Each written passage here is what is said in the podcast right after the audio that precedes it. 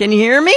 Yes, I can hear you. Can you hear me okay? I can hear you now. I was just saying sometimes after holidays, people just kind of gap out, but you did not. You answered just a little a minute late. So let's yes, rock into it. absolutely. Which I think maybe most people are after Thanksgiving. You know, I don't eat turkey, so I can't blame tryptophan. All right, so tell people what GSA is.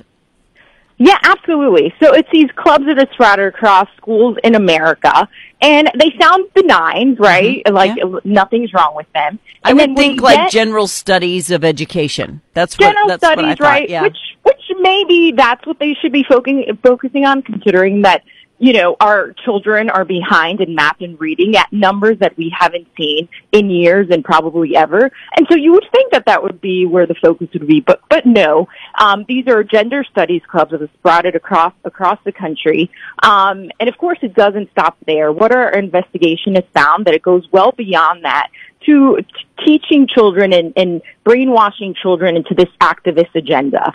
Yeah, that I was talking about it earlier, and I'm like, a lot of us, you know, people fight about prayer in school. They don't want prayer in school. They don't want this in school. Everybody's got this thing they don't want in school. Well, I I think that confusing children about gender and actual science and biology at a very young age is child abuse. So this shouldn't be anywhere near a school. Yeah, absolutely. And also, what what I what also the the goal is here, and I think most people can can you know when they look at this rationally can agree is that the goal is to replace the values learned at home with the propaganda that activists are trying to push in classrooms. And most often, they're working with these outside consulting groups, right, that are pumping a ton of money into these schools, right, in order to push this this leftist curriculum on on children. Here's the thing. And I, I said this earlier in a monologue. If you're an adult, I will like you if you're good to me. I don't care if you think walking on your hands is normal. I don't care. Once you're an adult, you can pretend you're a, a border collie. I don't care. I will be nice to you as long as I'll probably think it's weird, but I'll still be nice to you. But when it comes to my babies, they're off limits. Yeah, absolutely. And and you mentioned babies, so let's talk a little bit about that. So Yeah. these GSA clubs, right? They're starting as early as preschool. We are talking about children who are four years old, right? Who who are just starting to put words and letters together. Um, but but somehow there are adults connected to the education system in America that think that these kids are old enough to, and I and I'm using quotes here um, from from from advertisements for the, some of these clubs, is to quote meet and connect with other trans and queer students on campus, and to again quote create safe spaces and talk about various issues they face. We are talking about children again as young as four years old. This is mentally ill. That's what this is. To think that a four year old, they, they can't even figure out their favorite color. Okay? can't, you know, they're still trying to figure out the colors, right? Right. Colors and, and numbers and alphabet. And, and somehow it is, it, it is incomprehensible that there are adults in America who think that, that children this young can somewhat comprehend, you know, the complex topics that they're trying to push on them. But that's not what this is about, right? This is trying to brainwash, completely brainwash the next generation of Americans. It's exactly what it is. It, bar none, no other word is applicable here. It is a brainwashing. Now, if you are an adult who is living in a transgender lifestyle and you have a child, I would absolutely want your child to not be mean to you or whatever. You know, that's your household. You deal with it however you see fit. My, Absolutely. This is not my kid is off freaking limits. Almost mm-hmm. cussed. My kid is off limits. And so I wish that they understood that the constant push to permeate the the line of demarcation that has been drawn where we say we accept you. Ask for an inch take a mile but we accept you for who and what you are. Live your life as you will. But when you start taking away my daughter's ability to win a tournament or set a record or a championship in any way I have a problem mm. with you. When you start to interject yourself into my child's life in places that are off limits for us in our family, and our moral compass, or just in our opinion, it's off limits. Now you can, you can think of history and think, oh, well, that was barbaric. I don't want that taught in school. Tough crap. It's history. It needs to be taught or it'll repeat itself. All of those things we can argue about as an adults, but we're adults Leave the babies alone. Absolutely, and I think you you you hit it right. You hit it. This is the this the problem is these are my kids, and when they're trying to push this on my kids, now it goes well, well beyond right what mm-hmm. um, what should be allowed in these classrooms. And also, when you look at the broader GSA network, right, you get that w- what the point is, right? And I want to again quote in a self-published article that goes to the broader this broader GSA network is that LGBTQ youth of need.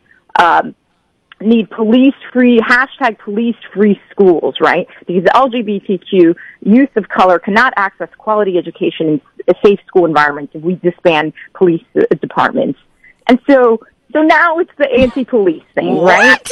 Yes. And, um, another piece of the platform, abolish the police, ICE, borders, judicial system. Again, this is just, this is just if you took the most progressive campaign for a member of Congress and you put it you put it in some sort of platform website and then you push it in classrooms. That's what we have. That's how I can sum this up for you. You know what needs to happen then, damn it? I mean, dang it, Michele. What needs to happen here is that they develop their own private schools where this kind of crap is taught because it doesn't belong in the general population in the United States of America where capitalism is king.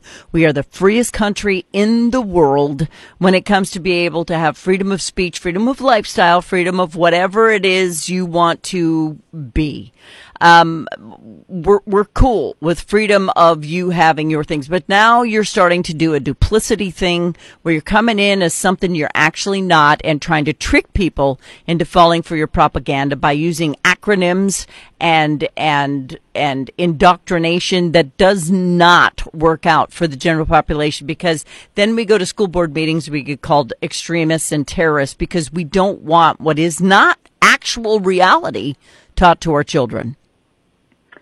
Yes, absolutely. And you know, major- overwhelming majority of parents want to be able to send their kids to school to learn about the academic fundamentals they need to succeed, right? To get that career path, uh, inevitable career path to be successful. And instead, it's just all all this nonsense. It will do absolutely nothing to prepare them for success. So it's really quite sad, especially for many parents they don't have options. They have the public school option that's mm-hmm. assigned to their zip code. And so, and so it's so unfair that, that they don't have a choice when some of these school district officials decide to put this in the local public school. It doesn't belong there. Yeah. And so encourage, encourage parents to speak up. If they go back and read through their, read through their, um, uh, uh, all the documents and, and papers that the students are bringing home, read through everything. If there's any, anything concerning, they should not hesitate to reach out to the school, call attention to that, call, you know, reach out to Parents Defending Education, mm-hmm. who is there to highlight